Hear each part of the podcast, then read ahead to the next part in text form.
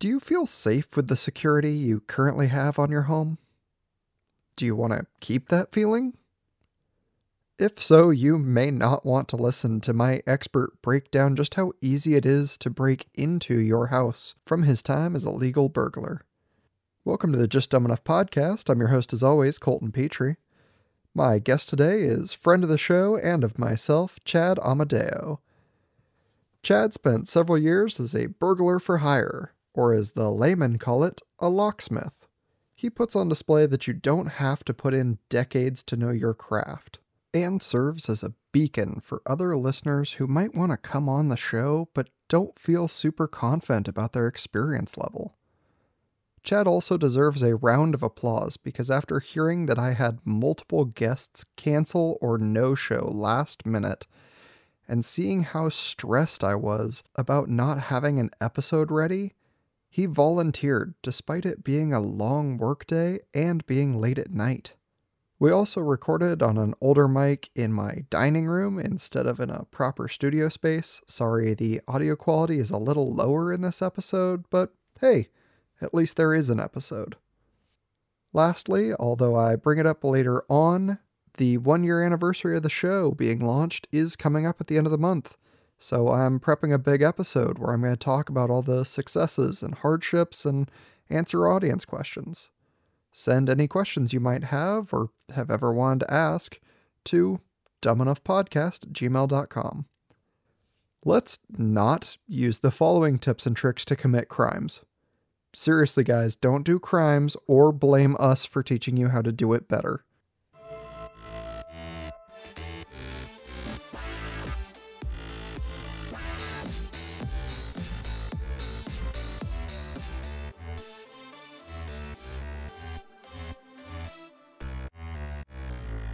Welcome to the show, Chad Amadeo.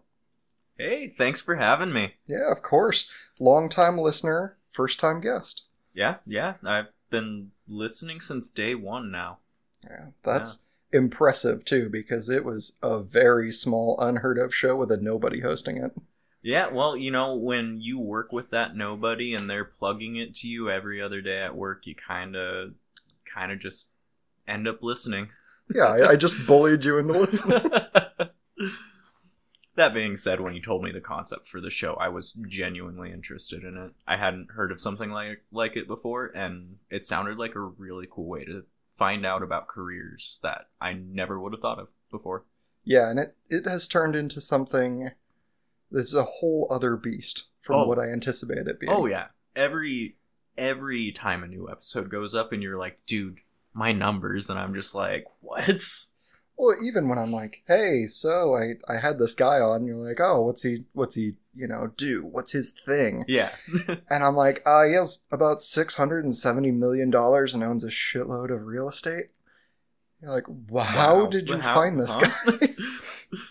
And then the, I think the craziest thing was when you went from, oh yeah, I found them here to, you know what? They contacted me first. That was the moment where I was like, oh shit, man, way to go. Yeah. Yeah. The first time I put out an open call and was like, hey, I'm going to take expert guests on. If you're mm-hmm. interested, sign up. And then like checked my, my Excel sheet that everything exported to. And there's like sixty names on there. Uh-huh. I was like, okay, I'm going to have to thin this out. That is too many people. Way too many. Yeah. And I've done it again since then, and I have eliminated a lot of people. And then you ran into a shortage of people, and that's why I'm here. Well, and a good time to complain about this, because people just keep canceling or no-showing. And that's very hard to work around. Yeah. Inconvenient for you. Yes. Convenient for me. Yeah, very convenient for you. You got the uh, the luxury guest experience because you're in my house right now. Oh, yeah. I get to stare deep into your blue eyes in person. And yeah. It is fantastic. Thank you. Thank you. Yeah, it's going to be good. I mean, anybody that uh, is in the area and gets to come on the show can get this experience where they get to come into my house and get murdered by a guy they met on the internet. Yeah, or, you know, two guys, because obviously you're going to invite me for that one. Yeah, of course. And the beauty of it is I can just cut around all this audio and make it sound entirely yeah. different. I never said I was going to murder him. No.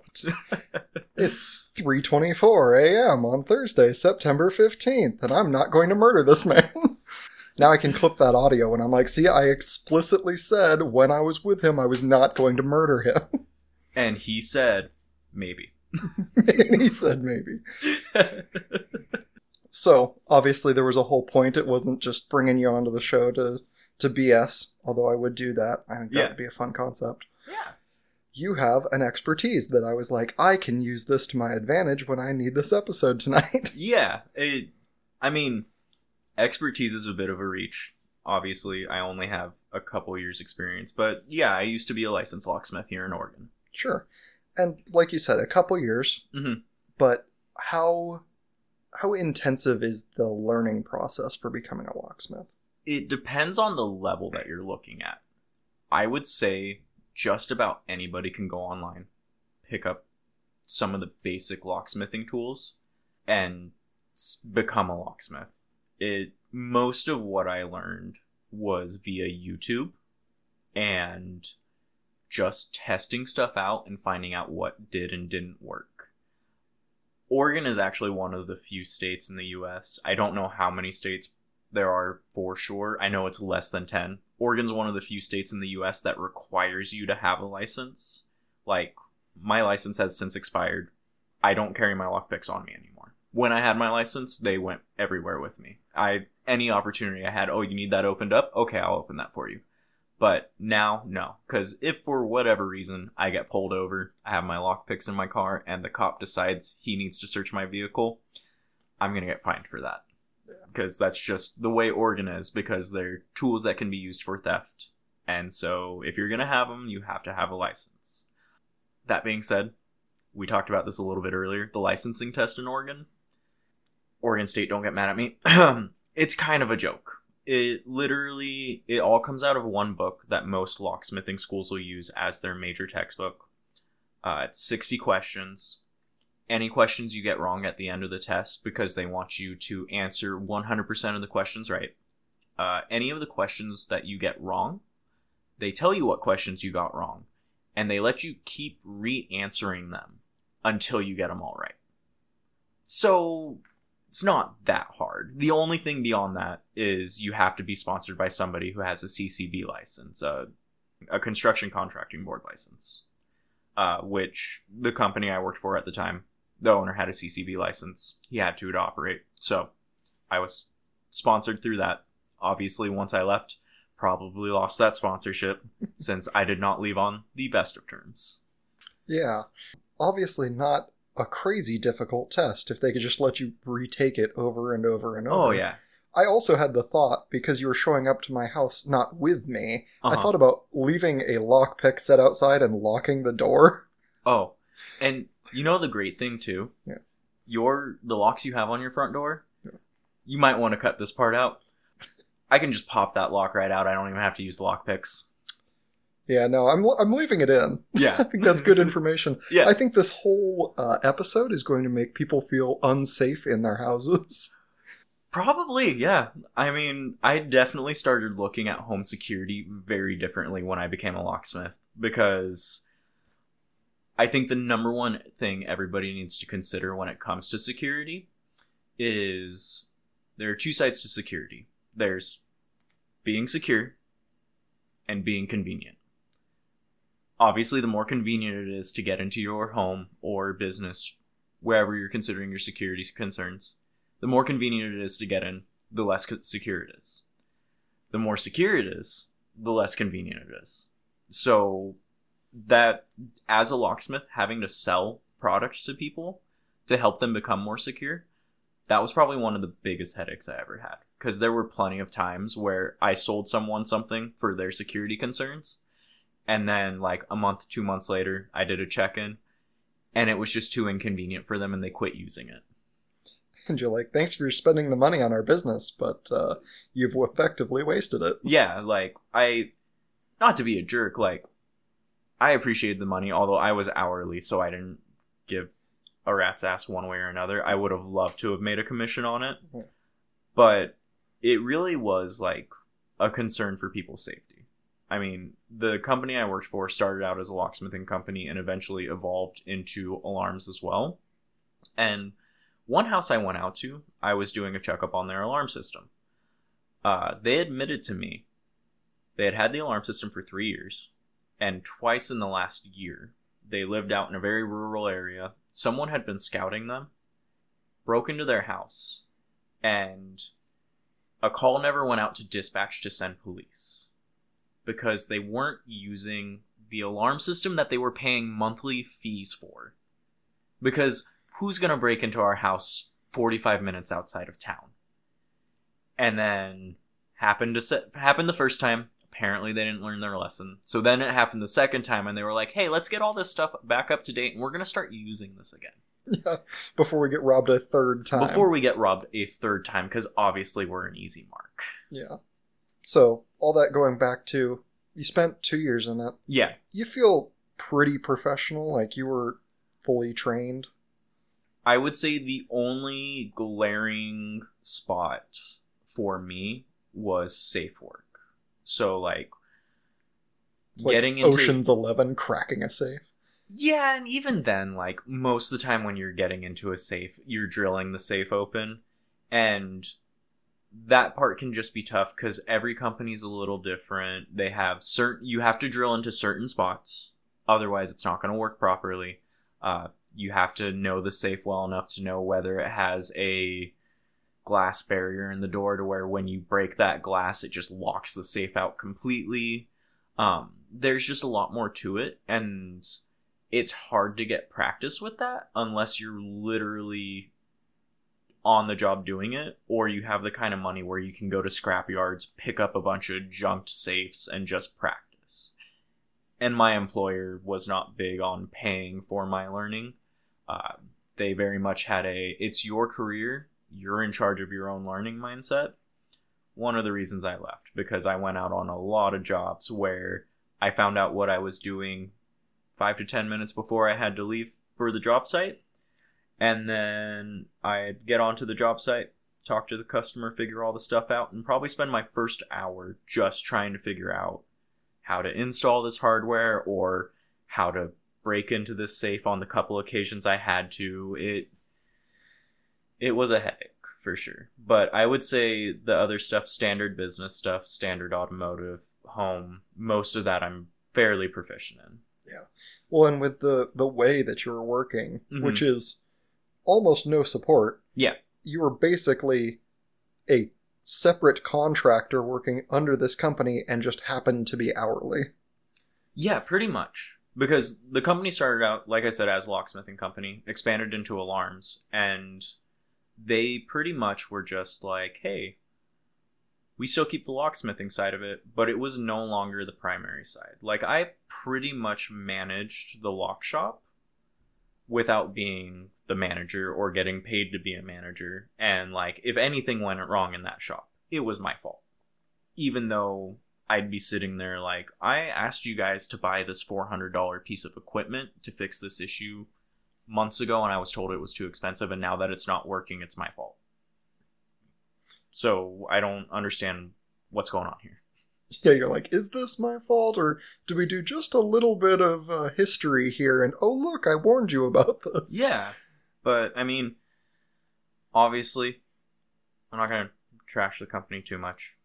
They they had their good spots. I mean, my father's worked for the company for two decades now as an electrician. Uh If it wasn't for the fact that he worked for the company, I never would have gotten in. Heck, I didn't even start in the company as a locksmith. I started out in their inventory room. And about a month and a half in, they trained me on basic department store style key cutting so that I could break their uh, front, their in-house locksmith for their lunch breaks and their standard breaks. And I could cut basic keys while they were on break. Um... Then at the three-month mark, both them and their out-of-shop locksmith, who did all the road work, um, quit. And I got stuck up front.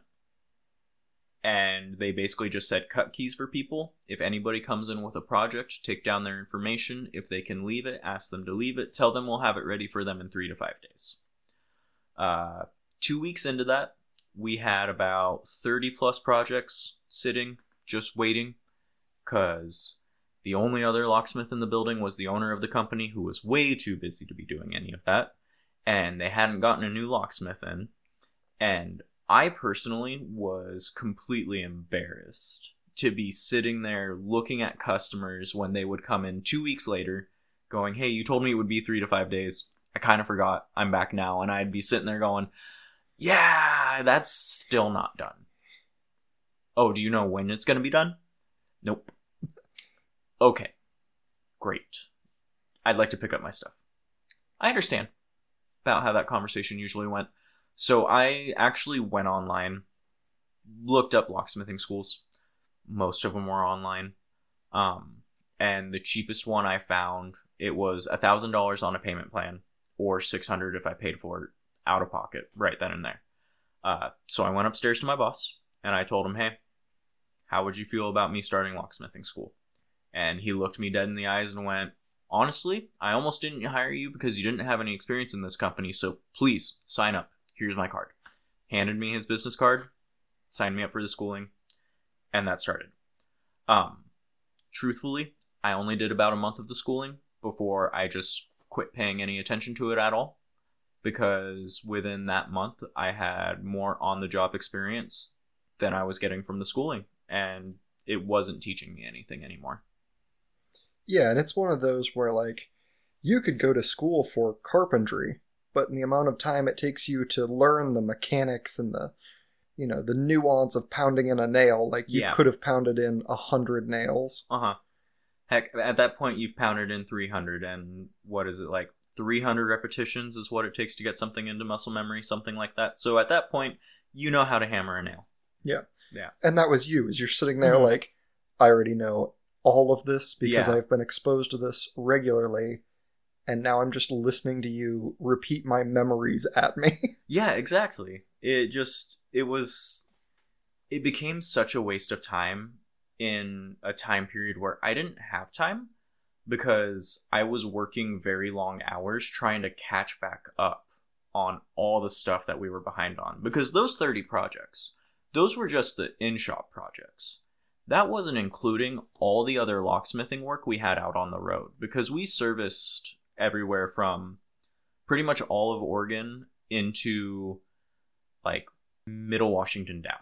We might have even had stuff up in North Washington, but, like, we serviced stuff everywhere.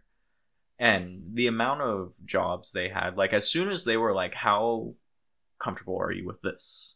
And I went, not at all, but I'll give it a shot.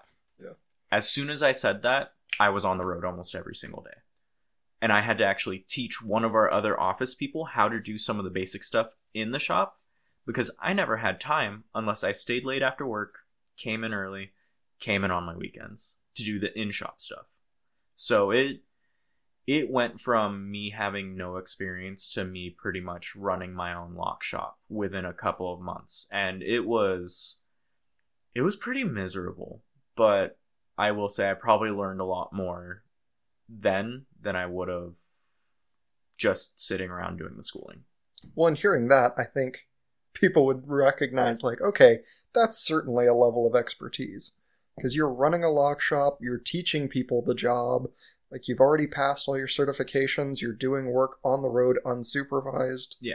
Like, I think that's most of the qualifications, and then you just add the length of time you did it for on top of that.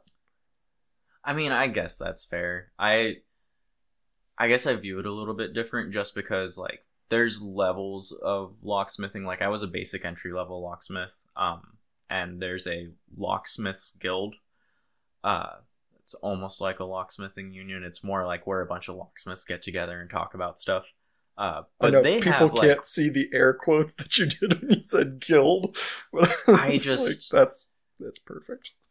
And I only say that, nothing against the locksmithing guild, but, like, whenever I'd go onto their website to try and figure out how to get any of this additional licensing, I could not navigate that thing worth a damn. Like, it was one of the most unprofessional setups I had ever seen in, like, something that's becoming a technology-based job. Because there's very few locksmiths out there who can be just locksmiths.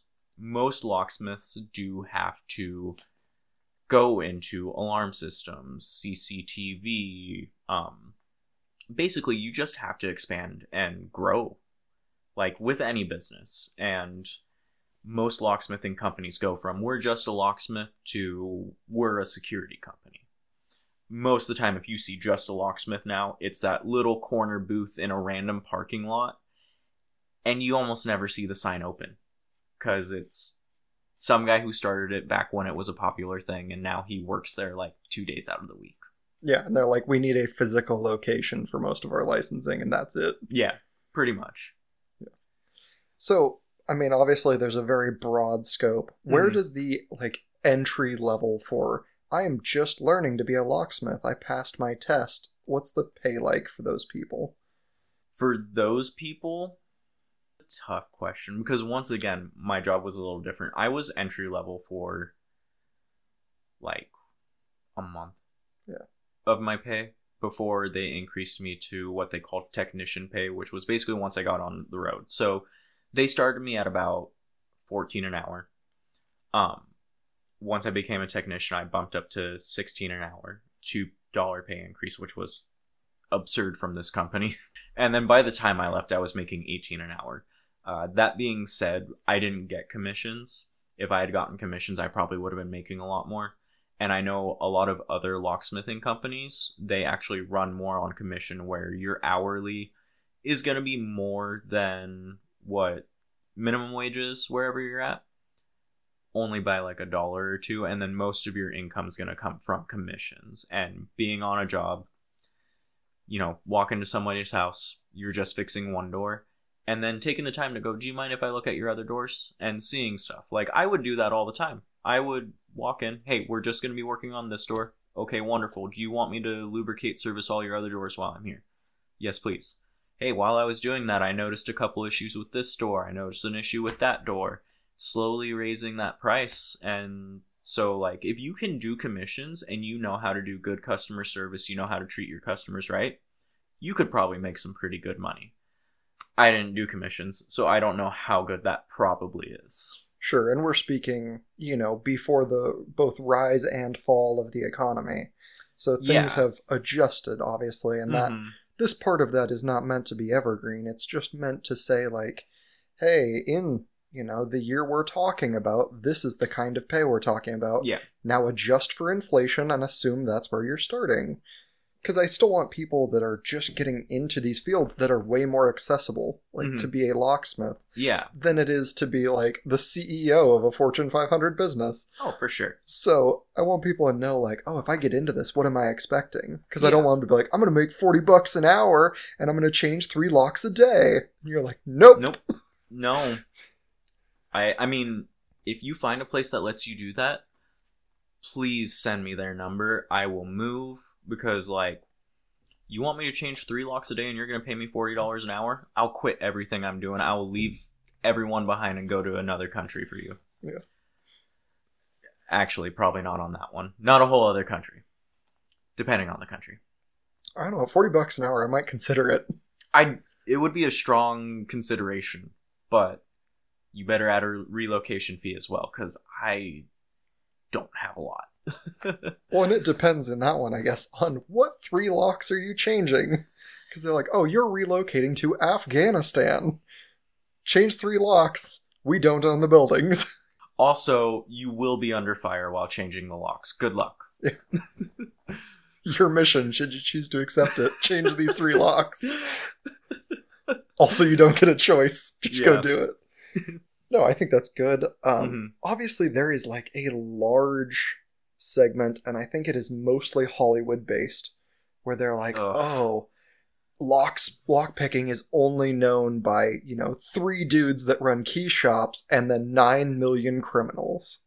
And that seems just wildly untrue for a lot of reasons. Okay.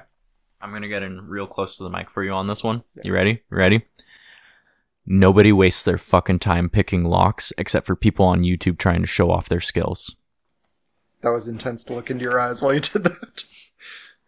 I'm going to be honest with you. No thief is going to waste their time p- picking your locks. Most locksmiths, they're not even going to waste their time. They're going to look at your doorknobs. They're going to maybe spend five minutes. If I'm not, like, when I was doing it, if I'm not getting your doorknob picked over in less than five minutes, I'm looking for another way into your house. As a professional locksmith, I was basically a paid thief. You know, I got into people's houses by manipulating their lock in that way less often than I did slipping a credit card between the door and the door jamb. Yes, it is a real thing, and it's because your doorknob is not installed properly. If you run that test on any of your doors and you find the fact that you're able to do that, call a locksmith, get it installed properly. Um, people's deadbolts not being installed properly. Uh, that one you, you can't use the credit card method for. You use a flathead screwdriver, but Same same thing. If it's not installed properly, it's not keeping you secure. Open windows. Windows and doors where screws were on the outside of the door, so I just had to take my power drill to your door. It took me less than twenty minutes to pull that window pane out, flip the lock, and I was in. Heck, one instance, probably first lock job I went on, none of the locks would pick over for me. It was at a time when I thought lock lock picking was the way to go. It's just the way to do it. Spent way too much time trying to pick these locks. The person I was helping get into their home had children with them. So they said, hey, I'm going to run my oldest to daycare. Is that okay? And I said, you know what? Perfect. I was actually just getting ready to say I need to go back to my shop to pick up a couple different tools. We're going to have to try some different methods. While this was happening, when we got back, she informed me that she had called her husband, asked him if he thought of anything, because one of the tools I had grabbed was an extension ladder so I could climb up onto their second story and test windows on their second story to see if any were unlocked. Uh, he had been cleaning out the garage that weekend, and he said, you know, the spare garage door, I'm pretty sure I locked it, might have left it unlocked.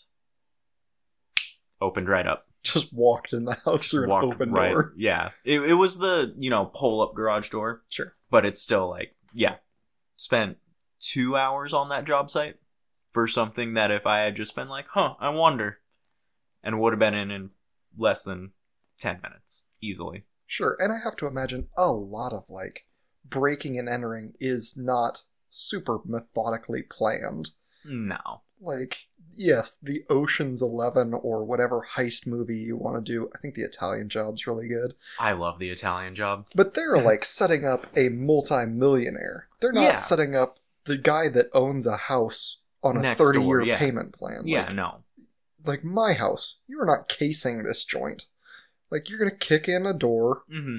probably the back doors, right? Because yeah. you're, like, hidden by a fence, uh-huh. giving everyone the tips to break in. Yeah. And kick he... in the back doors, you're in super quick. Way less conspicuous than standing mm-hmm. in front of my front door on your knees, yeah. picking a lock. Exactly. Not just that, but like, I think most people would be surprised by how little noise the sound of glass shattering makes, especially in a busy neighborhood. Yeah. Most people, they're going to hear glass shatter. They're not going to run to their doors to be like, is somebody breaking into somebody's house? They're going to sit there and be like, oh, somebody's having a bad day. And they're going to go on about their lives. So like, this can go back to the convenience and security thing. One of the main locks I used to sell is called a double cylinder deadbolt. It's got two locks in it, or it's keyed on both sides basically. So you have to use a key from the inside and the outside. It's not like a standard deadbolt where you just have that little thumb turn piece that you hit. So on doors where there's any form of glass within two to three feet, or, you know, a door where almost the entire door is glass, I would always tell people, you should get this deadbolt. Yes, you have to use a key on the inside. But if somebody breaks that glass, they're not going to just flip your lock. They have to have a key to get that lock open. So, like, that's one of those things. And that's even one of those. I sold one of those to a person, and I showed up a couple months later to fix another door. And they had taken a nail into their door frame, and the key was just hanging right there. Like, less than two feet away from the deadbolt. And I was just sitting there like, seriously? Like, I get they have to know it's there, but you you didn't fix your security issue at all. Yeah. You hung the key next to the deadbolt mm-hmm. where people need to get it to open. Yeah. And uh, another thing, most people have at least one window in their house unlocked. I can't tell you how many times I heard, oh, no, no, no, I just locked every single one of my windows last night. Uh-huh, okay. Almost always found at least one. You're like, let me go put that to the test before yeah. I waste any more of my time. Exactly. Yeah, and I'm sure that just, like, shatters people's illusion of security. Because they're like, no, my house is super hard to get into. Like, I've locked myself out. It's pretty hard to get in. And you're like, give me three minutes. Yeah. If you really want to know the tools I would take with me if I was going to break in, if I was going to go on, like, go on a spree and just start stealing from people, mm-hmm. I wouldn't even have lockpicks in that list. I would have a room key, like a hotel room key, a spare room key, because I'm not going to fuck up one of my credit cards. Yeah. A flathead screwdriver and a Phillips head. That's all I need to get into most homes. I mean, one of my favorite stories, a woman who was adamant about her security, like you were saying. Yeah. She told me flat out, I was on the force for twenty years. I know how to keep my home secure. You're not getting in. Less than five minutes. It's how long it took me to get into her home. And she couldn't even admit she was wrong. She was like, no, I, I, I messed up, and that's how you got it. And honestly, that's the number one issue with security. It's not the hardware. The number one issue with security is people. Yeah, it's human error. People are forgetful. I know guys who used to go and test company security, and they just show up in a t-shirt with like the Verizon logo on it, meet a physical security guard and go, hey, so-and-so, make up a random name, said that you guys were going to let me in. I'm supposed to be working on the third floor. This is what we're doing. Made it sound official. They'd have a clipboard. They had a white truck with a toolbox in the back. Looked official. Yep. Air quotes on looked, because that's not that official if you're looking for a Verizon vehicle. Yeah, it's just a work truck. And the physical on-hand security, they wouldn't make any calls to check with anyone. They just let them in. They go, oh, okay, so-and-so said you were supposed to be here, then I'll let you in. Yeah. Like, human error is the number one issue with security. Yeah. Well, and they're like, oh, well, if I call upstairs and ask, they're going to call me an idiot for doubting the guy in the official polo. Mm-hmm. You're like, well, that, or they'll be like, that guy doesn't belong here. Yeah, but you know how easy it is for the guy in the official polo to buy a five dollar polo online and find somebody who can do screen printing or embroidery for them and make a shirt look legit? Yeah. It's not that hard. I mean, I have to imagine you could probably buy them on Amazon. You can buy all kinds of knockoff stuff on there. Yeah. I am sure you can probably buy like an Amazon t-shirt. Get, yeah, you can buy a Verizon t-shirt and the eye, the dot's not the right yeah. shape, so it's not copyright or trademark. Yeah, it's got the, the, the mark over the O. Yeah. It's Verizon.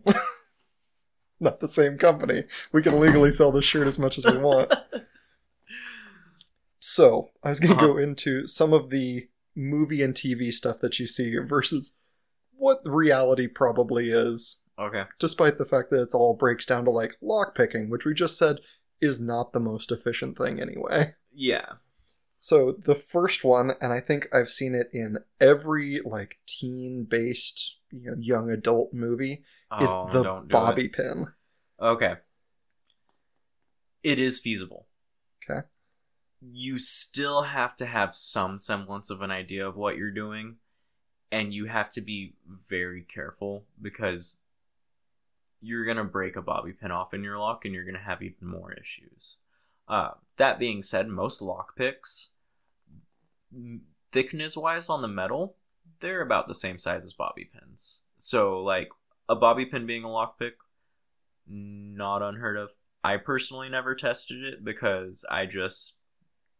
I, I at that point I had, let's see, six different lockpicking sets. I don't need a bobby pin. Well, and if you're set on doing this, it's not like a lockpicking set is hard to get. No. As you said, it's illegal to carry them in certain states. Mm-hmm. However, I think you can buy them from pretty much any online market. Yeah. I I have six sets because I bought three shitty sets on Amazon.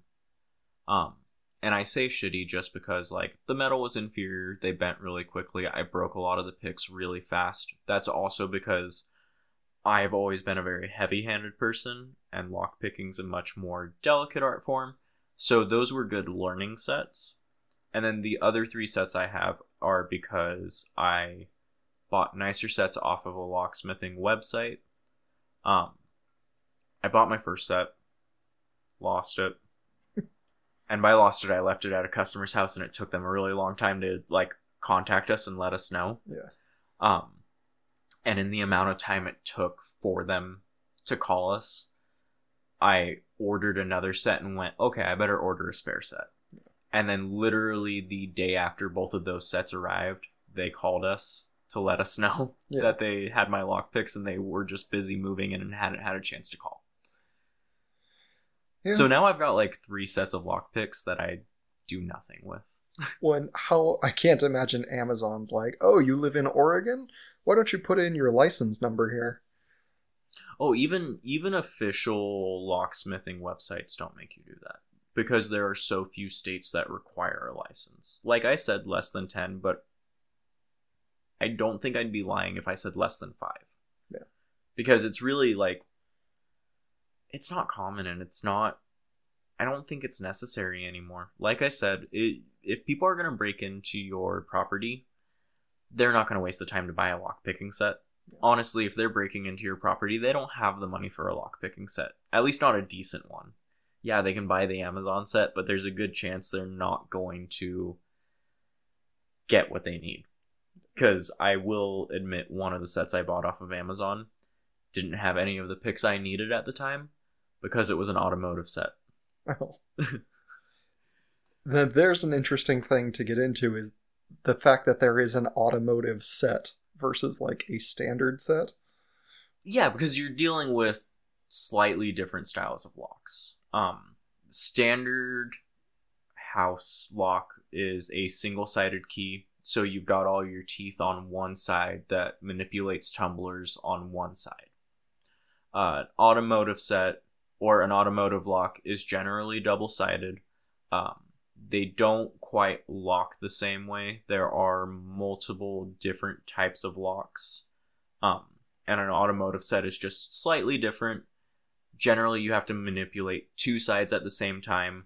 Uh, there were special devices inside of it designed to just sit inside of the lock while you're working because most cars have that little door that spring-loaded and opens and closes, and that's going to get in your way while you're locksmithing or while you're picking. So, like, for those, you have a little tool that holds that little door open for you. And then you've got picks that literally have prongs on both sides, so you can manipulate everything on both sides at the same time without like pulling it out, putting it back in the other side. Yeah, exactly. Especially since with those types of locks, you have to hit all of them at almost the exact same time for it to work properly. Sure.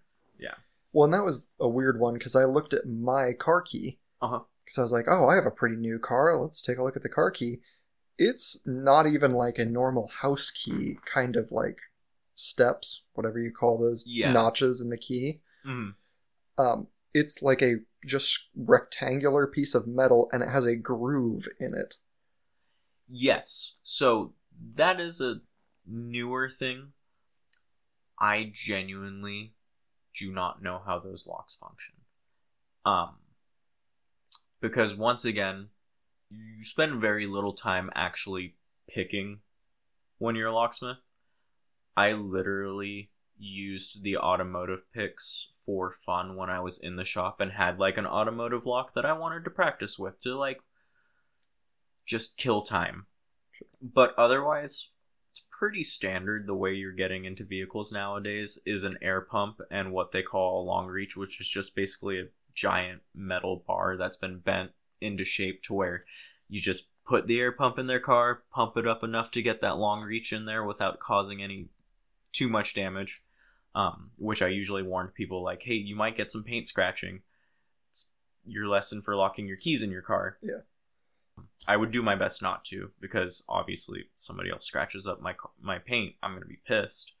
But yeah, generally now with automotive, it's the air pump, pump it up a little bit, get that in there and pop the lock from the inside. There's also the in the door method where you're sliding a tool between the window and the door and manipulating the lock inside of there. But those would be the more common ways of getting into a car. I don't really think you'd find anybody going, oh yeah, let me get my automotive picks. We'll get right in there. Yeah. I mean, luckily, I already introduced the show by calling myself an idiot. I have locked my keys in my car while it was running, and I got in with a coat hanger. Yeah, exactly. So it was like, wasn't hard. Yeah. I just unbent the coat hanger, put a loop on the end, pulled my door frame back, and used a coat hanger. Yeah, you just, I mean, you can do that. You just got to be gentle, because you can permanently bend your frame to where it's never going to seal properly. Sure. Yeah. I've I've shown I showed up on a couple car lockouts where I showed up and they told me, "Yeah, we've already been trying to get in. Hopefully you can get us in." And I took one look at the door and immediately snapped pictures before I started. Yeah. Because I was like, I'm not taking the rap for this bent door frame. Yeah. Because I could literally, like, one of them was bad enough. I could see. It was tiny, tiny speck, but I could see between the gasket around the door and inside. And I was like, oh, nope. Your door's you... already done. Yeah. I, I, I even told them, because they asked me why I was taking pictures. And I told them, well, I can see you bent your door while you were doing this. So, um... you know, C Y A. Yeah, you're like, I'm going to be honest. You guys did some damage and I don't want to get blamed for it. Yeah. That's all. Yeah, mine just came down to I was out of state. Mm-hmm. I was, you know, with some good friends, but we locked the, the uh, keys in the car while it was running. I called a locksmith, said it was the nearest one. And they're like, yeah, I can be there in probably four hours and it's going to run about three hundred dollars. Oof. And I'm like, man... for the price of a coat hanger and fifteen minutes of my time, I could save all that effort and money. Yeah.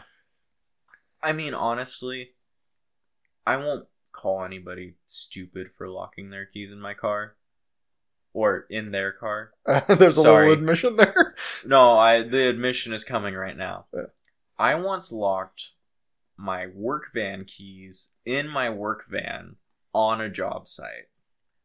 Luckily, it was only ten minutes from the shop, so while I was working on the lock, I did not tell the customer what happened, and the other technician showed up, opened the door for me, threw me the keys, and went, "You're a dumbass," and then left.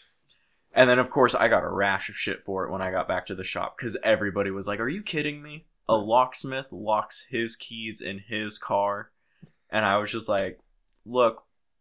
shit happens. Yeah. I was grabbing something out of the passenger side, set the keys down on the passenger seat while I was ruffling through some things. Forgot to pick them up because my normal habit was unlock the vehicle, stick my keys back in my car. I broke my habit. I suffered the consequences. Yeah. It's that human error. Yeah. It just keeps it, coming back to bite us. Human error. Yeah. Yeah. Well, and it's... I guess it's one thing to say, like, oh, you could get into your automotive that way. Mm-hmm. I don't know why I said automotive instead of car. Now I'm just, I'm in it because we've been using that word. Yeah, I But I understand. And I, I think about it, I'm like, well, it's not like you can get into your house with a coat hanger. And you're like, no, but you could get into your, your house with a credit card and a flathead. Yeah. Which is about the same level of technical mm-hmm. quality, like... oh, do you have a coat hanger? Yeah, you can get into a car. Do you have a credit card? Yeah, you can get into your house. Honestly, so, if your windows are old enough, you can pop open your window with a pocket knife. Just get under the seal or something and just uh, take it out? You actually, where the lock is at, you just pop open the pocket knife, slide it between the two panes, and you can push the lock open and pull the window open. Huh. I did show up to a couple houses where that was the method I used. Pulled out my pocket knife, popped it open. Person started freaking out because they thought I was going to start cutting into stuff. And I just went, give me one second. You're going to see what I'm going to do. Did it. And they pretty much were like, should I get a quote for new windows? And I said, yeah, you should. If you want your house to be more secure, definitely. Don't worry, I'm not going to cut into stuff unless you consider yourself stuff. And then you just rob them because they're locked out. I mean, they they obviously don't know how to get in. Yeah. They're not going to stop me from doing anything once I'm in. All right. So, like you said, you learned a lot of this on the job and then uh-huh. through YouTube. Yeah. How long does it honestly take to learn how to pick just like a standard cylinder lock? Oh, how expensive is the lock? Cheap. Cheap, like I picked it up at Lowe's for about twenty dollars, twenty-five dollars.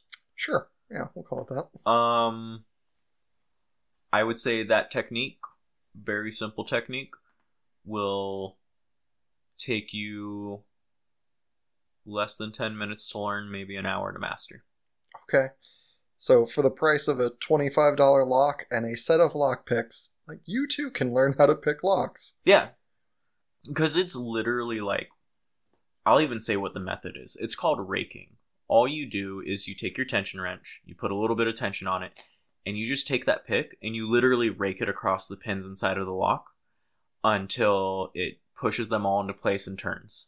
I've I've had locks where I walked up to them, I stuck my tension wrench in, I put my pressure in, and I raked my pick back and forth twice before the lock turned. So less than thirty seconds worth of work, and I was into somebody's house for them, and then proceeded to charge them seventy dollars. Wow. Yeah. That's the price, right? That's, that's the price. But, and also I think it that's a good way to teach people a lesson too, because they see that happen and they go, wait, I'm paying seventy dollars for thirty seconds of work? Yeah. You're like, that's skilled labor, baby. Yeah. Um, because the cheap twenty-five dollars locks, the engineering inside of the lock, not that there can really be a lot of engineering with a lock, is very simple. As you get up in price, most of those companies start adding things to make it more difficult to pick the lock. And that's why oftentimes picking isn't always the best method. You see all these people online showing the locksmithing videos, teaching you how to do these locks, talking about, oh, I was given this challenge. And one thing people don't think about is when these people are doing this, they're in an ideal situation. They're not in the weather. They don't have someone breathing down their neck because they have to get inside. Um, They're, most of them have special vices to hold the locks in a specific position, so they have the perfect angle. They've got literally the perfect setup they could have. Versus, okay, it's thirty-five degrees out. I'm not wearing gloves, so I can actually feel what's going on. It's nighttime, I'm, so you're holding a, a flashlight in your teeth. Holding a flashlight in my teeth, hoping I don't chip another one. Sitting there trying to manipulate the lock with both hands. Shivering, shaking, so it's making it even harder to pick the lock. I'm on my knees, not wearing knee pads because the company didn't provide me with any. Uncomfortable, miserable. Like, that's one of the reasons why picking isn't as common as you would think from all the videos you see online. Is it's real world versus internet. It's just the way it is. Well, it reminds me of, you know, you had said, hey, if I can't get in in five minutes, I'm going to look for other ways. Oh, yeah. There's a lot of T V and movies that I was thinking about, and I wish I could remember which ones, mm-hmm. where you see them, like, walk up to a, you know, a hotel room or a dorm room or something, you know, the college young adult, yeah. and they, like, they put the, the tools in, and they're, like, looking side to side. They're not even looking at the lock, and within, like, three seconds, they're popping open the door, and it's like, I get that in the movie you couldn't show the full time it took them to get in, mm-hmm. but to say like they're doing it blind with the worst angle of all time, like, is a little silly, at least somewhat. I mean, one thing I should clarify, you're not really doing any of the internal manipulations off of sight. You can't really see inside of the lock, so everything is off of feeling. So you don't actually have to be looking. You could be looking side to side. Anybody looking side to side like frantically though is not paying enough attention to actually pick the lock unless they're using the rake method that I talked about, which does not look like anything you see in the movies, because that's not the cool locksmithing that the movies want you to see. Another thing, different types of locks use different types of picking, and one thing that drives me nuts is in video games and movies where you see the old skeleton style lock, and the method of picking they have you using is very much like what modern lock picking is, and that's just not how those locks were designed. So like, it drives me a little bit nuts, because I'm literally going, you can't pick this lock that way. And I get the mechanic, I get the reason for it, it's what everybody sees, but it's just not how it works. You you can't tell me that you're using a method that you need like an inch and a half long lock cylinder to use that method for, and I know for sure that that lock you're showing me is like half an inch deep. It just... It's one of those things that drives me nuts, is everybody uses the same lockpicking technique in movies, and I'm just sitting there like, I get it. It's wrong, but I get it. You're seeing them, like, look through the open keyhole and then put the pick in, and you're like, it doesn't even have those. I mean, it could have the opening all the way through on those old skeleton styles, for sure. But it doesn't but, have pins. But it doesn't have pins. You wouldn't use a pick, no. Yeah. It's a totally different method. One method I never learned because I only ever had one lock that I ever needed it for. And at that point, the person said, honestly, if you just want to bust that open for me, we're going to junk the cabinet itself. We just want the stuff inside. And I went, okay, wonderful. And I took a Sawzall and I just cut the lock out of the door. And I took the lock with me. Yeah. It was a nice little thing to play around with, but I definitely didn't learn how to pick that style of lock. Yeah. Yeah, it just seems like the suboptimal way to pick a lock would be with your hands all the way down at your hips and then like paying attention to things that are not the lock. Yeah, it's it's suboptimal for sure. But it is I, possible. It's it's definitely possible. I think the less attention you're paying to the lock, the longer it's going to take. So if you're using that style of technique that they usually show, and you're telling me you did it in less than three seconds while frantically looking around, making sure nobody saw you, I do call B S. Because there is more, like, work that goes into it than that. Yeah, I mean, I guess we should put the disclaimer on here. I'll have to put it at the front of this. Please don't use the knowledge you learn here for crime. Yes, of course. Don't use the knowledge you learn here from crime, other than, you know, the fact that you just found out that lockpicking is not the best way to do crime. Yeah. Don't let us deter you, please. If it's your preferred crime method, don't do crime, but do stick to lockpicking. Yes, give the police more time to come and find you. Yeah. Yeah, the average response time's what, like ten minutes? You're going to burn five of that sitting there looking like an a-hole picking a lock? I did, and I got paid for it. Yeah, hey. And that's the difference, right? Mm-hmm. So, let's see, what else did I put on here? Um... Time requirements. Oh, the variation of keys. I don't know if you watch Always Sunny. I've been told that it's right up my lane comedy-wise. I've watched bits and pieces. I, I'm sure I'm not going to know the episode, but once you tell me, I'll... Yeah. I mean, it's barely a tie-in. Yeah. But I was thinking about it when I was like, oh, I'm going to talk about, you know, lockpicking and locksmithing. Okay. Like, let me think back to all of the information in my brain about whenever I've seen it. Mm-hmm. And I think about the movie like The Skulls, and they yes. have a pretty straightforward like lock picking where he like he pulls out a full set, he's doing it on his hands and or on his knees. Mm-hmm. Like it takes him a second, you know, realistic. Yeah. And then there's some other ones that were obviously bad.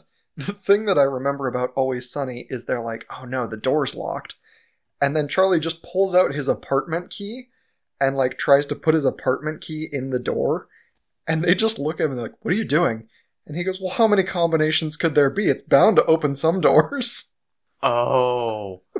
Oh, uh, okay. Yeah. Um. They're like, you're an idiot.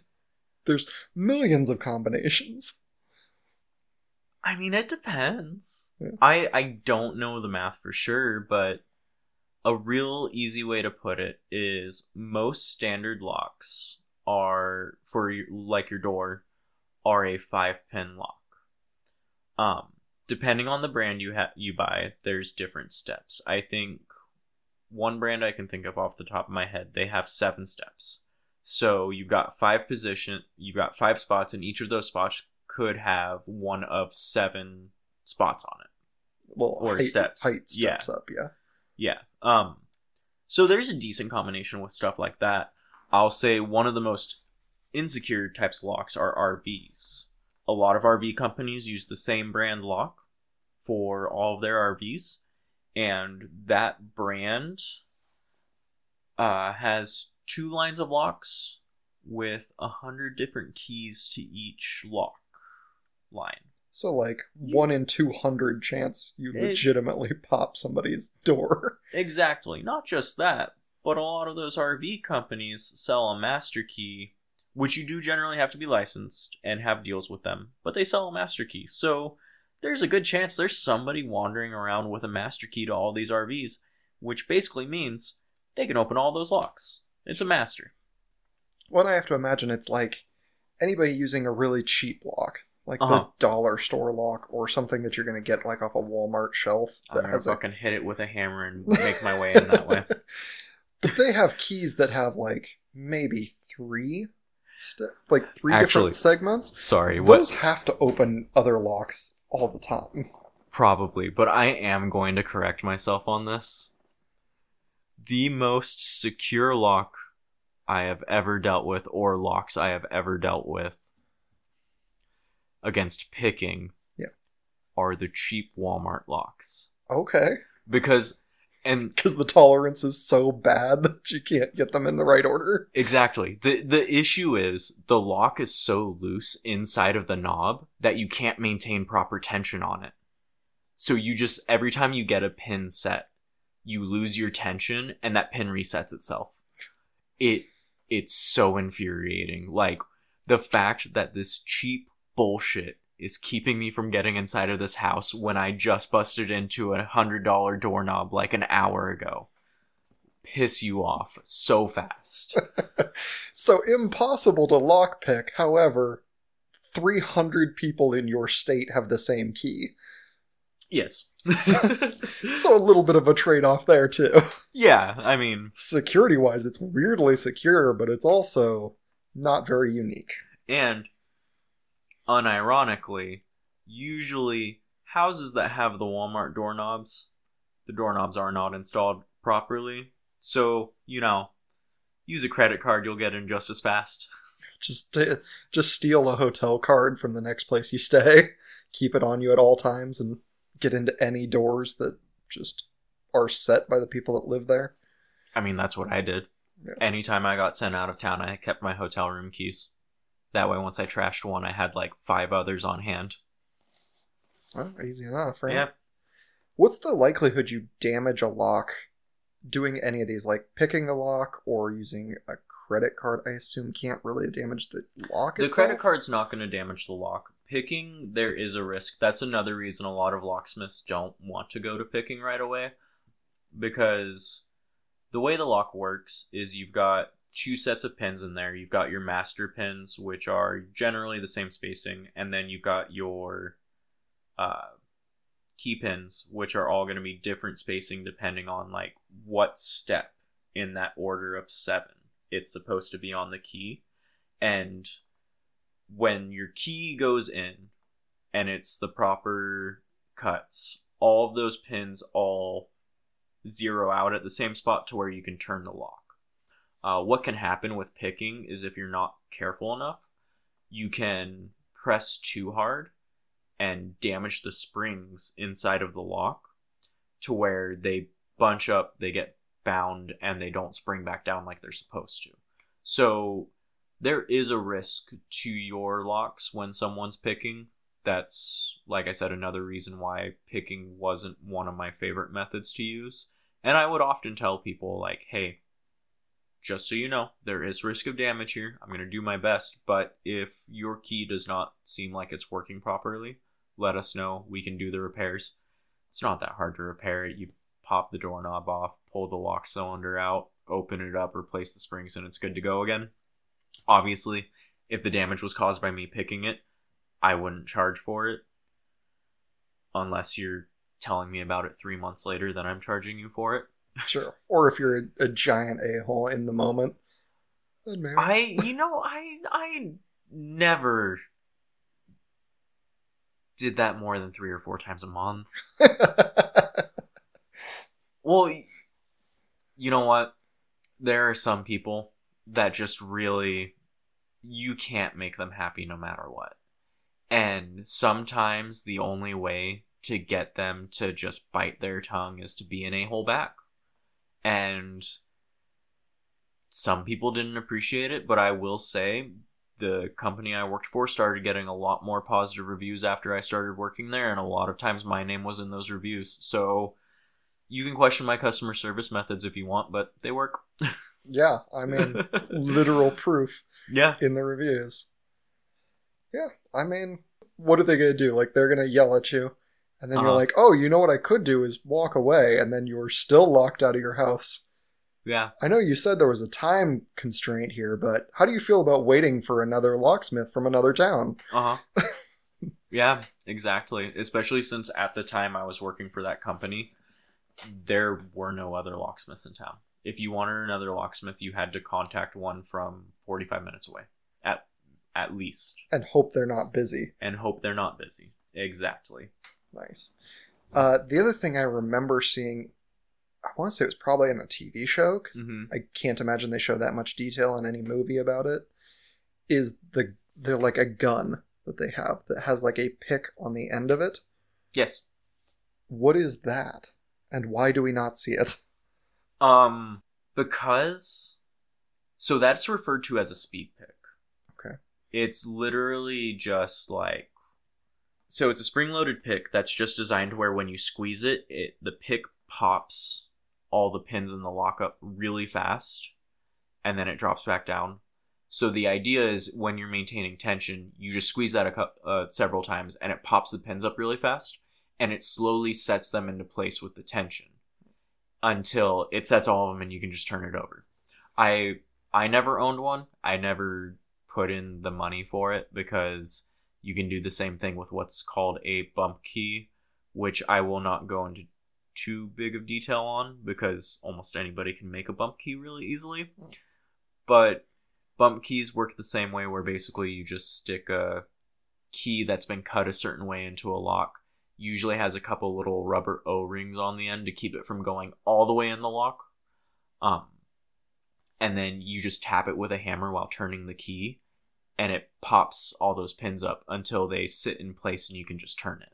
Huh.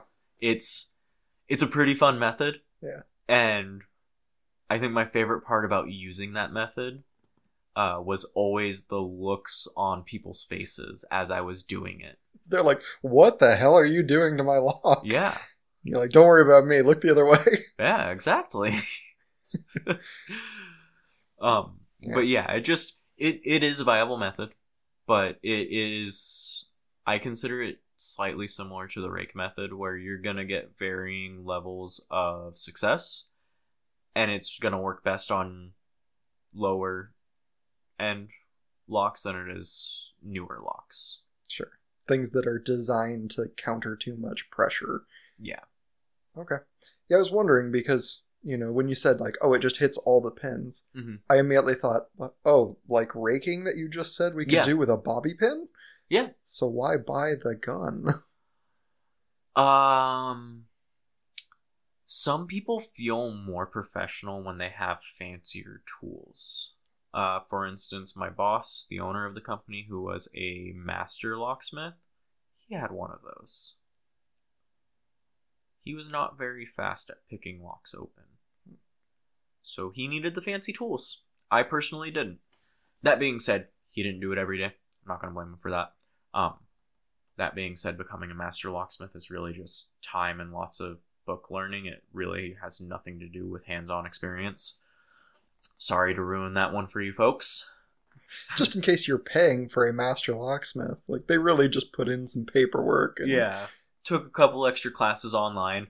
Half the classes don't even have to do with locksmithing as long as they're in the security field.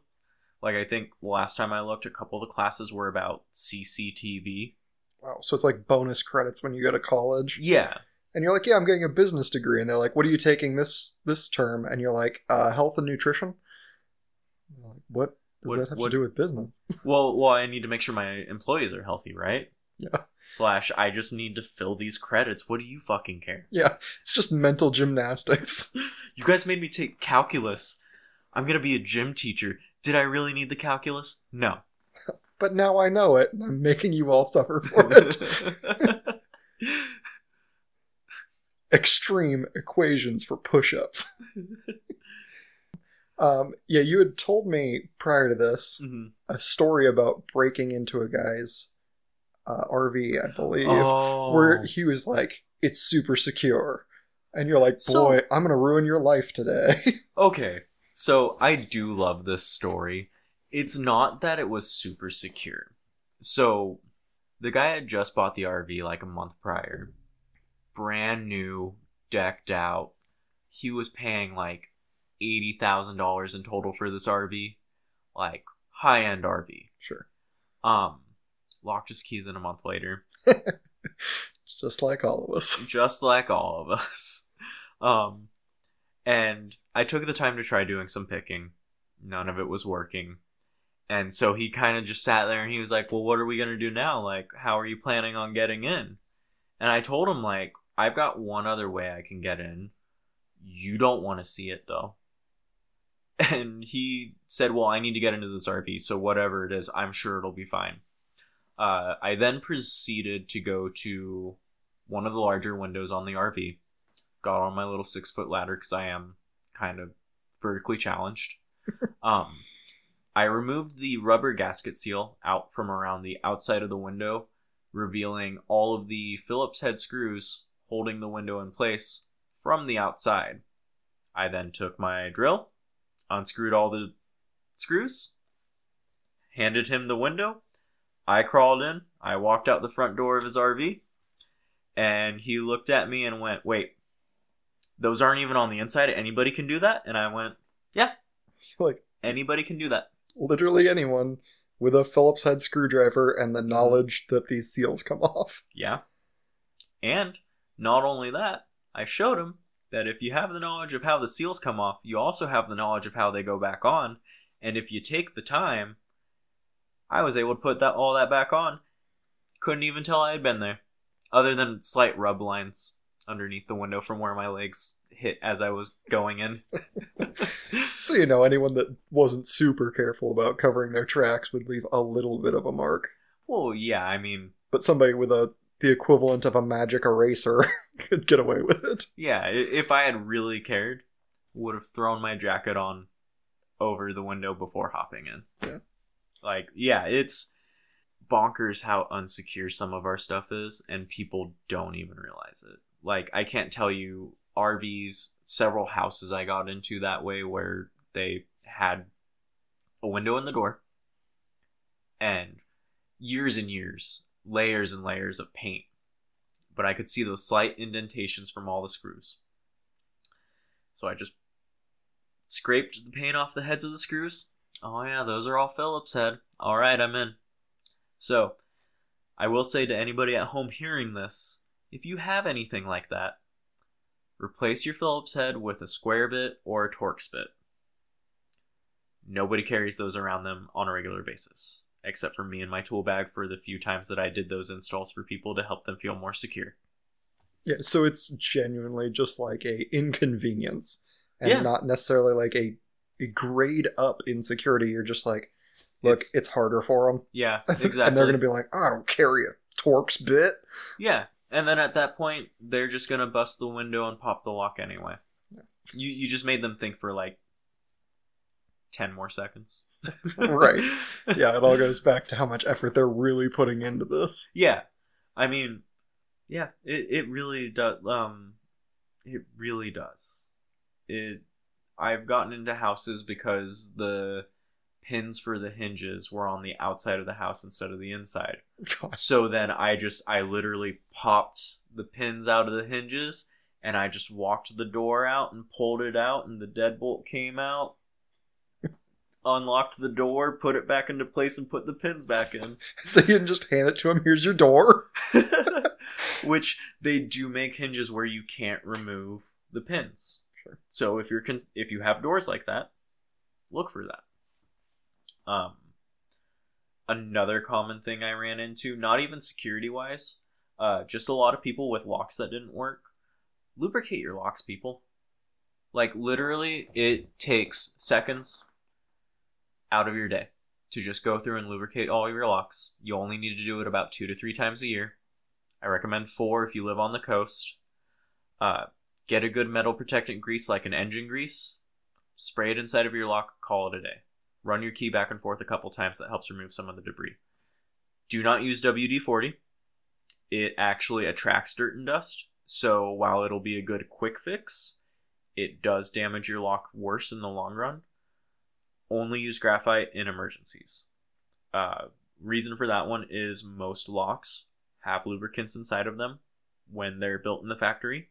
Most of those are uh, gummy, petroleum-based. Graphite's just a granular powder. It's going to get inside of that lubrication, and it's really going to fuck some shit up. Yeah, you've it's, now created sandpaper. Yeah, it is beautiful.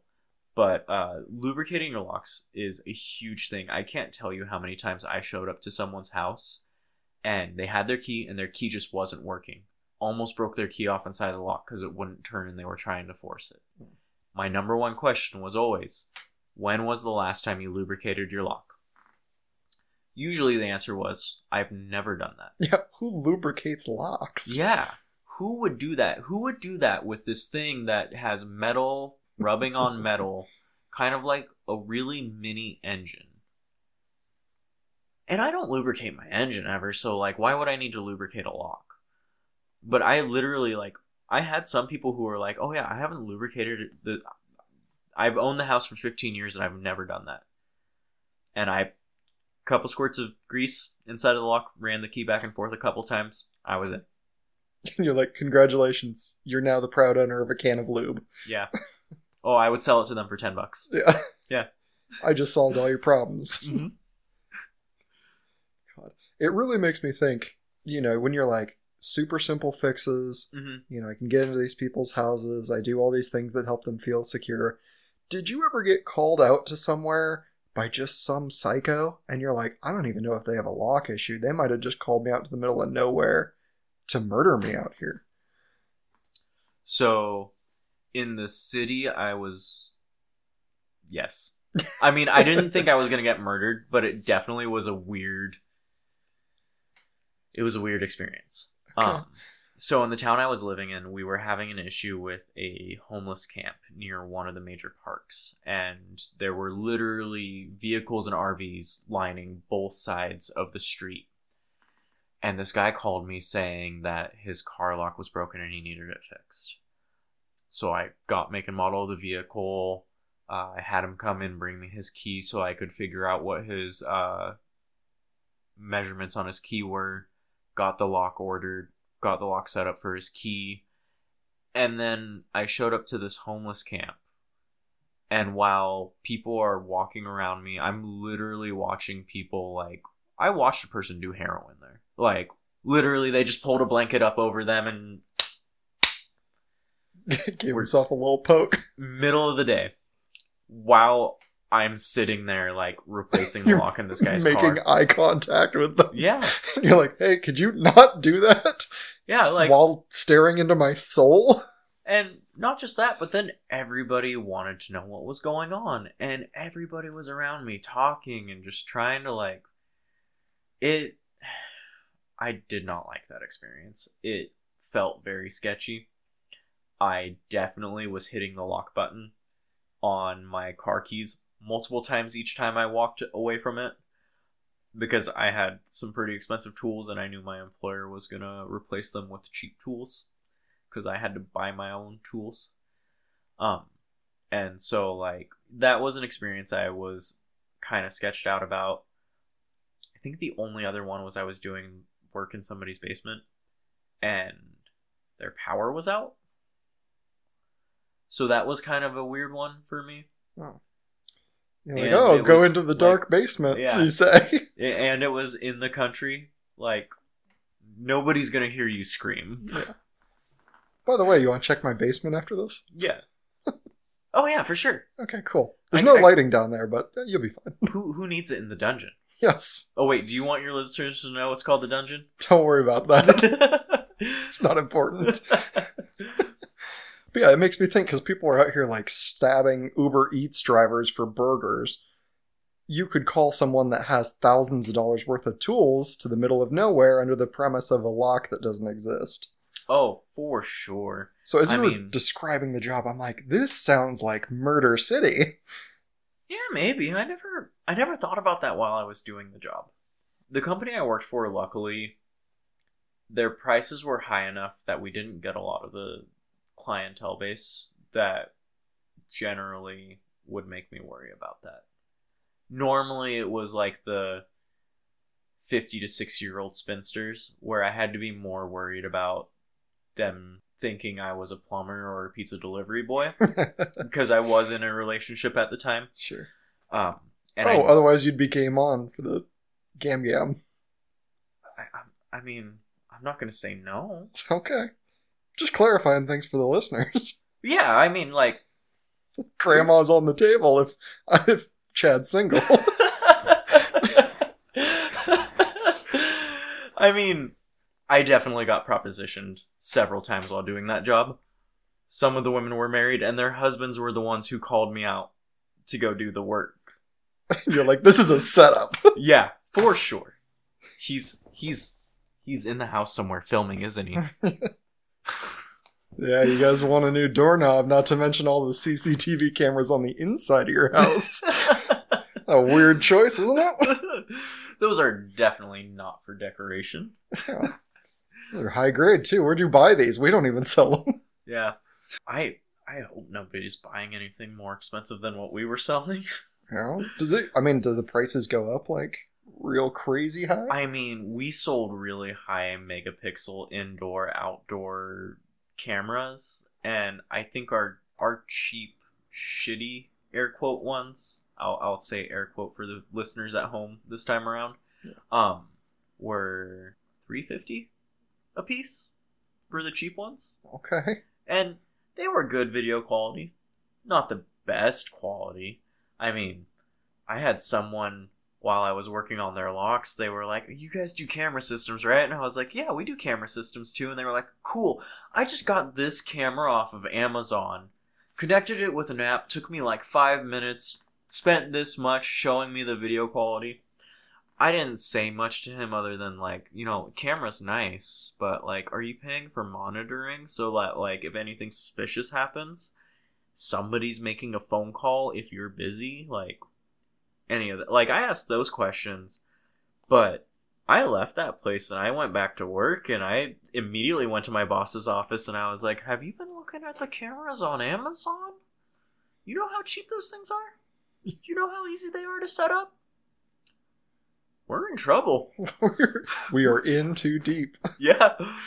Like, he he bought a set afterwards and started, like, playing with them, and he was like, ooh, ooh, well, we're not going to deal with Amazon for this, so we're going to keep going our route and hope people will pay us. All right. That being said, most of our stuff was cable connected. It wasn't battery operated. It wasn't wireless. So, like, much more secure camera connections.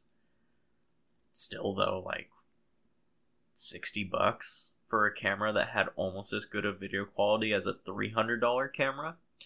And it took one screw to put it into place, and the customer scanned a barcode on the camera, and they had access to it.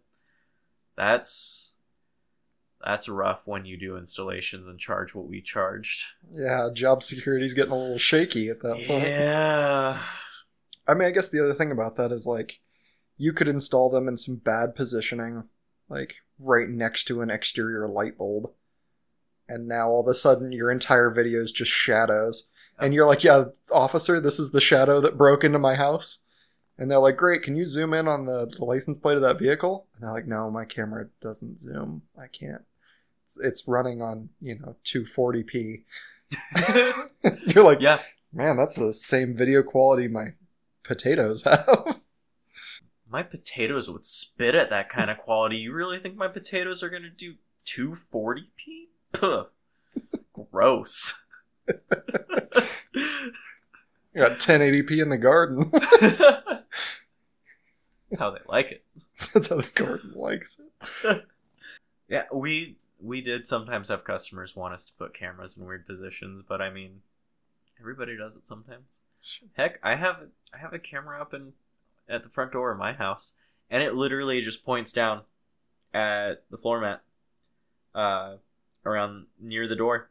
I just have a six by six square that I want to see, and that's where packages get delivered. That's all I care about with that camera. Yeah, you're like, oh, is the package there? Good. Yeah. Otherwise, like, whatever. Anybody comes to take it, they're going to be in the camera view. Um, we literally, we had an issue. One of our neighbors had an issue, and the cop saw that we had a camera, so they asked us if our camera picked up a vehicle, gave me the description, time of day, and asked if they picked it up, and I looked at him and I went, nah. Six six feet. Yeah, did they That's park it. on my front porch? Yeah. And the cop literally sat there and he was like, wait, you have a camera, just, like, why not just get a doorbell camera? And I said, because I didn't want to have to install a doorbell camera. This took one screw, and when I want to recharge the camera, it's magnetized, so I just pop it right off and I take it inside. No, I did not buy it from the security company that I worked for. Yes, I did buy it while I worked for that security company. Well, hey, if you're like, look, the cheapest camera I can buy from my company is three hundred dollars. Mm-hmm. And I don't need any of its functions other than looking at my front porch. Yeah. Like, why why buy from it? And and I'm going to have to run wires? No. Gross. Give me a magnetic camera. Well, there's just stupid regulatory stuff you have to deal with if you do that. And you decide to sell your home and you got to go through inspection. Like, sure. Yeah. Which I could have done all that stuff. I knew how to. I wasn't going to take the time to do it, though. Now, this just comes up because I was thinking about different types of cameras. Yeah, of course. Did you ever install, for I assume one of those like husband calling for his wife situations, any of the hidden cameras that are like in smoke alarms? No. We did not sell those types of cameras. Um, we focused on more residential and business. Uh, we did have those types of cameras around the office because my boss liked to peek in and see how people were doing and how busy they were at their job. Uh, so I definitely knew of some cameras within my office that were like the hidden style camera where if you look at it, you're going to think nothing of it until you see a video feed where you're sitting there looking directly at that spot and you realize you're looking at that spot and you're going, oh, that's a fucking camera? Shit. You're like, even to a trained eye, that's well hidden. Yeah. Well, because, like, one of the ones we had, it was right in the middle of, like, a countertop. So it was at, like, waist level, but it was a wide angle, so it picked up the whole room on the opposite side. Um, and the way it was put, it was centered just right. Like, you look at it and you're like, okay, that's weird. But you don't look at it and go, that's a motherfucking camera. Like, it would never register to you until one day uh, my boss and I were going through some of the camera systems that we were working on because it was in our showroom. So we were making sure all the cameras in our showroom worked so that when we showed customers, we didn't look like idiots. Um, partially because I yelled at him one day because I looked like a fucking idiot showing somebody in the showroom and something wasn't working because he had been messing with the settings that weekend and didn't tell anybody. But, like, it wasn't until we were going through that I saw the video feed and I was like, there's not a camera there. And he was like, yeah, it is. It's that dot right there. And I went, oh, shit. No way. Yeah. And he was like, yeah. There's, like, three of those in here. And I was like, well, what? I've only ever noticed that one. And he was like, yeah, the others are hidden better. That's supposed to be the obvious one we show the customers. Then we show them the hidden ones. Oh, whoops. You're like, boy, there's some things on camera I shouldn't have been doing. I mean, yeah, second story, we had automatic shades in there, like, It's a great place to romance yourself. Yeah, sure. Well, I think this has been awesome. I appreciate it immensely, especially coming out here like in the middle of the night, because people don't realize that it is four a.m. Oh man, like people, it's my bedtime. Yeah, people don't know what time it is, and I just like, hey, you want to come meet a strange man in his living room for a, a little recording session? I mean, maybe if I had just started working with you, but we've worked together two years now, so it's not too strange. Yeah, you know me well enough, I guess. I, I, I honestly will admit I'm probably more surprised that this is the first time you've invited me over to your place this late at night. Yeah, I mean, we're we're night people. Yeah. So it is unusual yeah. that you haven't been here. Yeah. Now, for the next, you know, listener that comes in for this, they're going to be real shocked. They're going to be like, you want me there when? Yeah. I'm going to be like, yeah, you know, three a.m., the reasonable yeah. person's time. Yeah. Come hang out in my house alone. Don't tell anyone where you're going. Yeah. Bring lingerie if you haven't. No. It's for privacy reasons. Don't tell yeah. anyone where you're going. I don't want people knowing where I live. But if anybody's listening and they'd like the in-home experience, no, no, no, here's no, the no, address. No, no. P O Box one eighty-seven. You didn't just give them your actual P O Box, did you? Yeah, it's my actual P O Box. Oh, dope. Send them whatever you want. I don't care. Yeah, that's awesome. I pay for a P O Box and I live in town. You think I'm not angry at U S P S? I mean, I'm going to be honest. That that address comment, I was just going to list off random numbers. I don't remember your address. I punched it into my G P S once and memorized how to get here. Oh, good. So no one knows you're here. Yeah. No, I, I do appreciate it, though. Yeah, I, I thank you for having me. I actually genuinely enjoyed this experience. Yeah, like I hope it was good. And you've people have never heard your voice. And by the way, you're only like the third person that's ever used my mic in person. Oh, okay. That isn't me. Oh. Because it's, Fun. like, I used this mic forever, and it's an old mic. Uh-huh. But I used it, and then my mother, who was the first interview I ever did. Yes. And then Dana yeah. used it for, I think, two sentences in the Larry Forletto one. The D E A episode where... Where she, where she did the intro. Yeah, she did the intro that well, was like, don't forget wiretap you, activated. Yeah, don't forget you also had that Q and A episode and she was a- asking you the questions. Uh, I mean, or did you still have the new mic by then? No, it was still this mic, but that's only same person. Yeah, it's same so. person, but more um, than two sentences. More than two sentences, you're right. um, yeah, that was also the episode that immediately got those Russian downloads. Yeah. I was like, oh, it's a D E A episode, published immediate downloads from yeah. Russia, and the first sentence they get to hear is, wiretap activated. I'm sure that it was somebody who had bots set up, yeah. just looking for, like, anytime you find D E A on the internet, fucking sign us up. Of course. I thought yeah. it was like, wow, the first downloads I ever get from Russia, and they are immediately following a D E A episode. Wow. Perfect. I've never told that story. yeah. Well, now your listeners know. Now they know. And now the Russians know that we know. That's right. We know. I do have a lot of downloads in Russia, actually. Yeah. Anything you want to plug while you're here? Yeah, can I plug this into your laptop? Uh, I'd prefer you didn't, but yes. Okay. Um, yeah, it's unusual. No one's ever here, like, just out of the goodness of their heart, I guess. They always have some...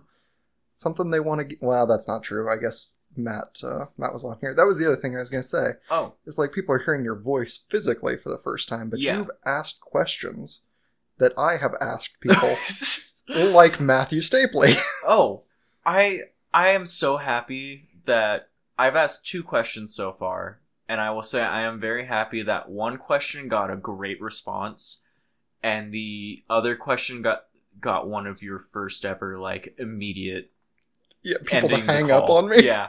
I I am glad I can be so divisive amongst your other guests. Of course. Yeah. Yeah, and, and Matthew listened, so he now knows who it is that set his ass up. Oh, who, who asked him if the interview was going to be any good? Yeah.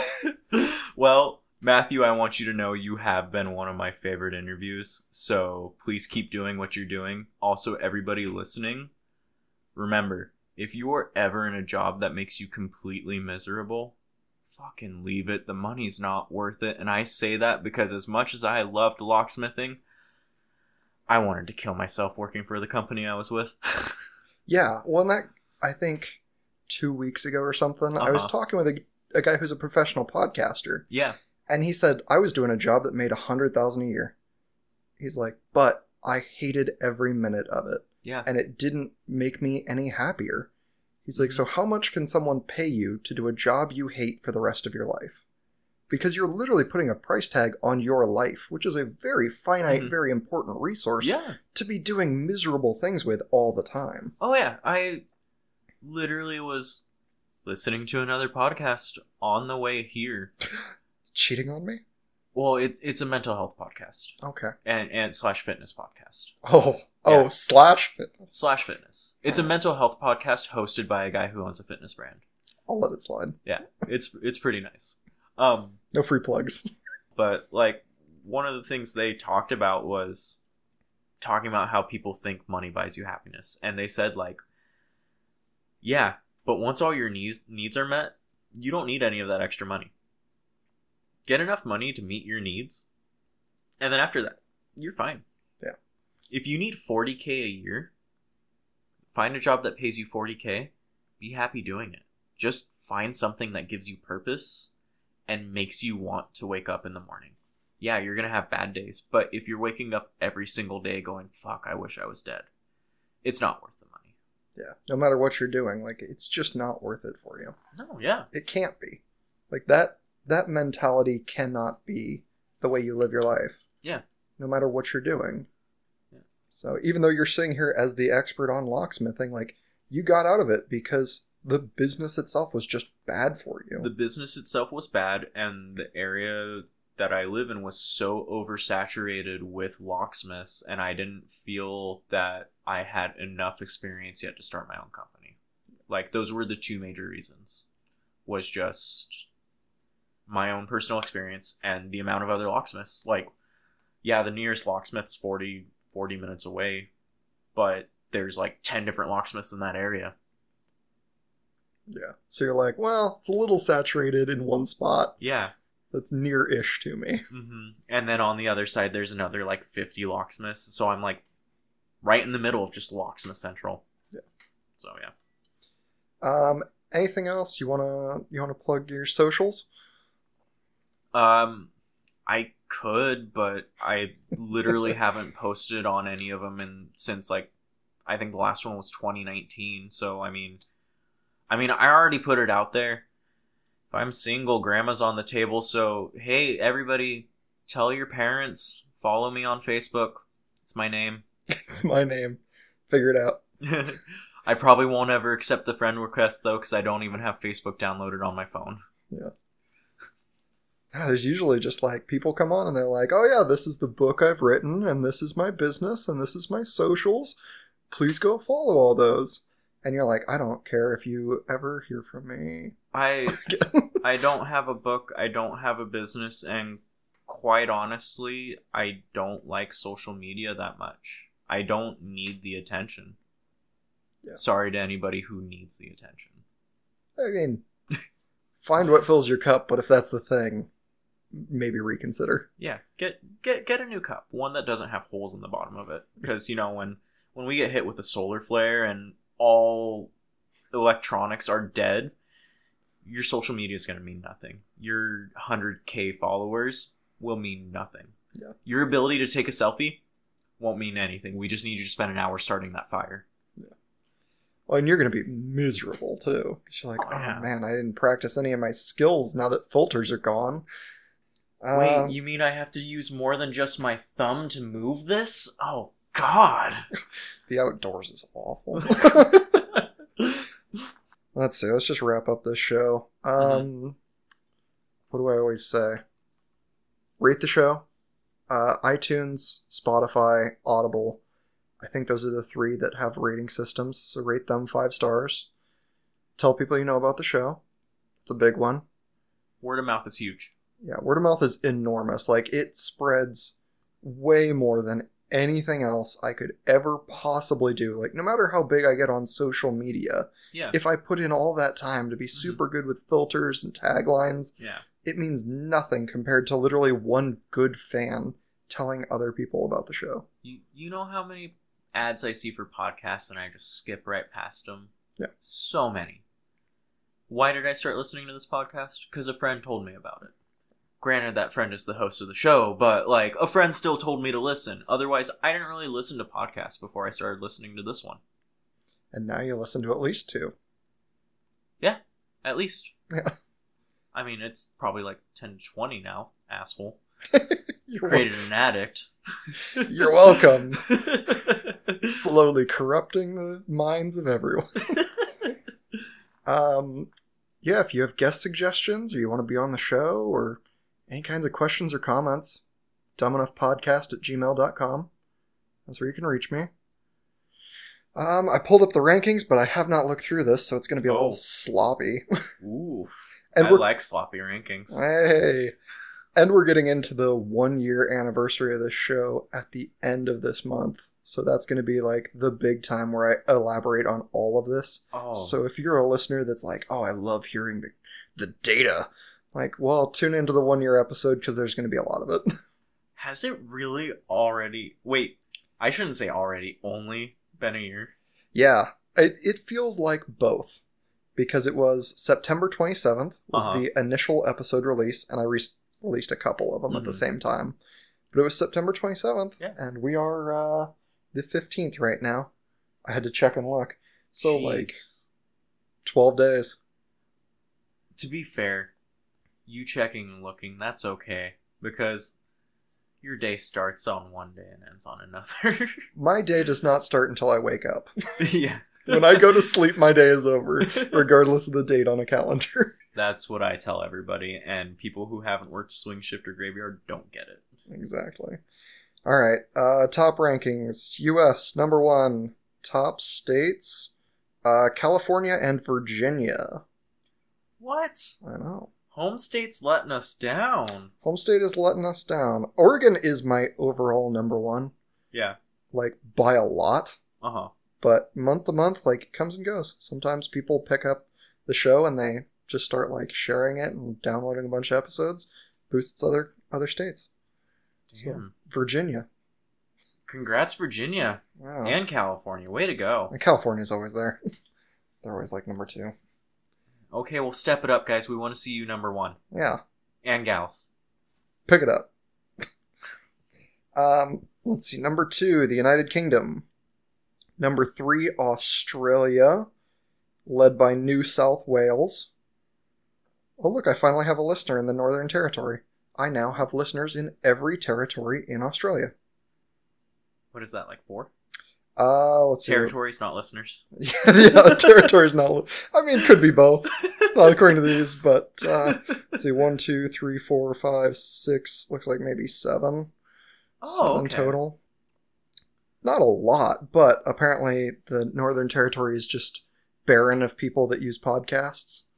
It might be barren in general. I have to ask questions of people that are Australian to find yeah, out. Yeah, I was going to say, I've never been to Australia, so I can't answer that one for you. Yeah.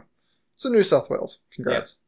Yeah. Um, number four, Canada. Finally picking up some slack. They dropped all the way off the top five. Oh, geez. Good. Well, congrats. Welcome back, Canada. Happy to see you. Yeah, led by Ontario, which I think is the number one overall. But I'll get into that in the, the anniversary episode. Mm-hmm. And then just coming in real hot, honestly, the last couple months. Oh, yeah? Sweden. Sweden's number five. I don't... Finally, a country... where their main language is in English. Right. There was a lot of English-speaking countries in there. There's a lot of English in general in my uh, my list, which makes sense. Like, it's an English podcast.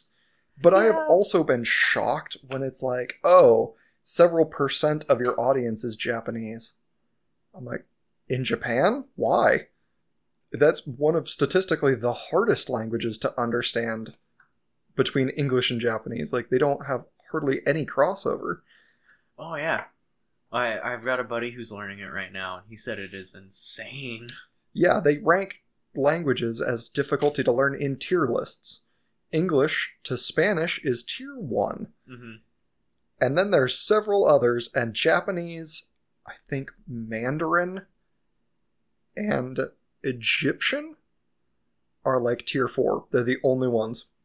Where they're like, yep, it's impossible to learn these. If you speak English, like, good luck, because it's going to take you a decade to figure it out. Which is crazy, because I know I knew so many kids in high school who were learning Mandarin because they wanted to go into the business sector, sector, and they were told Mandarin was like the top language they needed to learn. Yeah. Um. Anyway, Sweden, I finally have a map. Like, they give me a breakdown of the areas. Oh, that's dope. Yeah, it's cool. Nobody ever gets to see these because I don't share them with anybody. um, Just so you guys know, he showed me a map with colored territories on it. Yeah, and Sweden's led by Dalarna, which I hope I'm pronouncing correctly, but probably not. Probably not.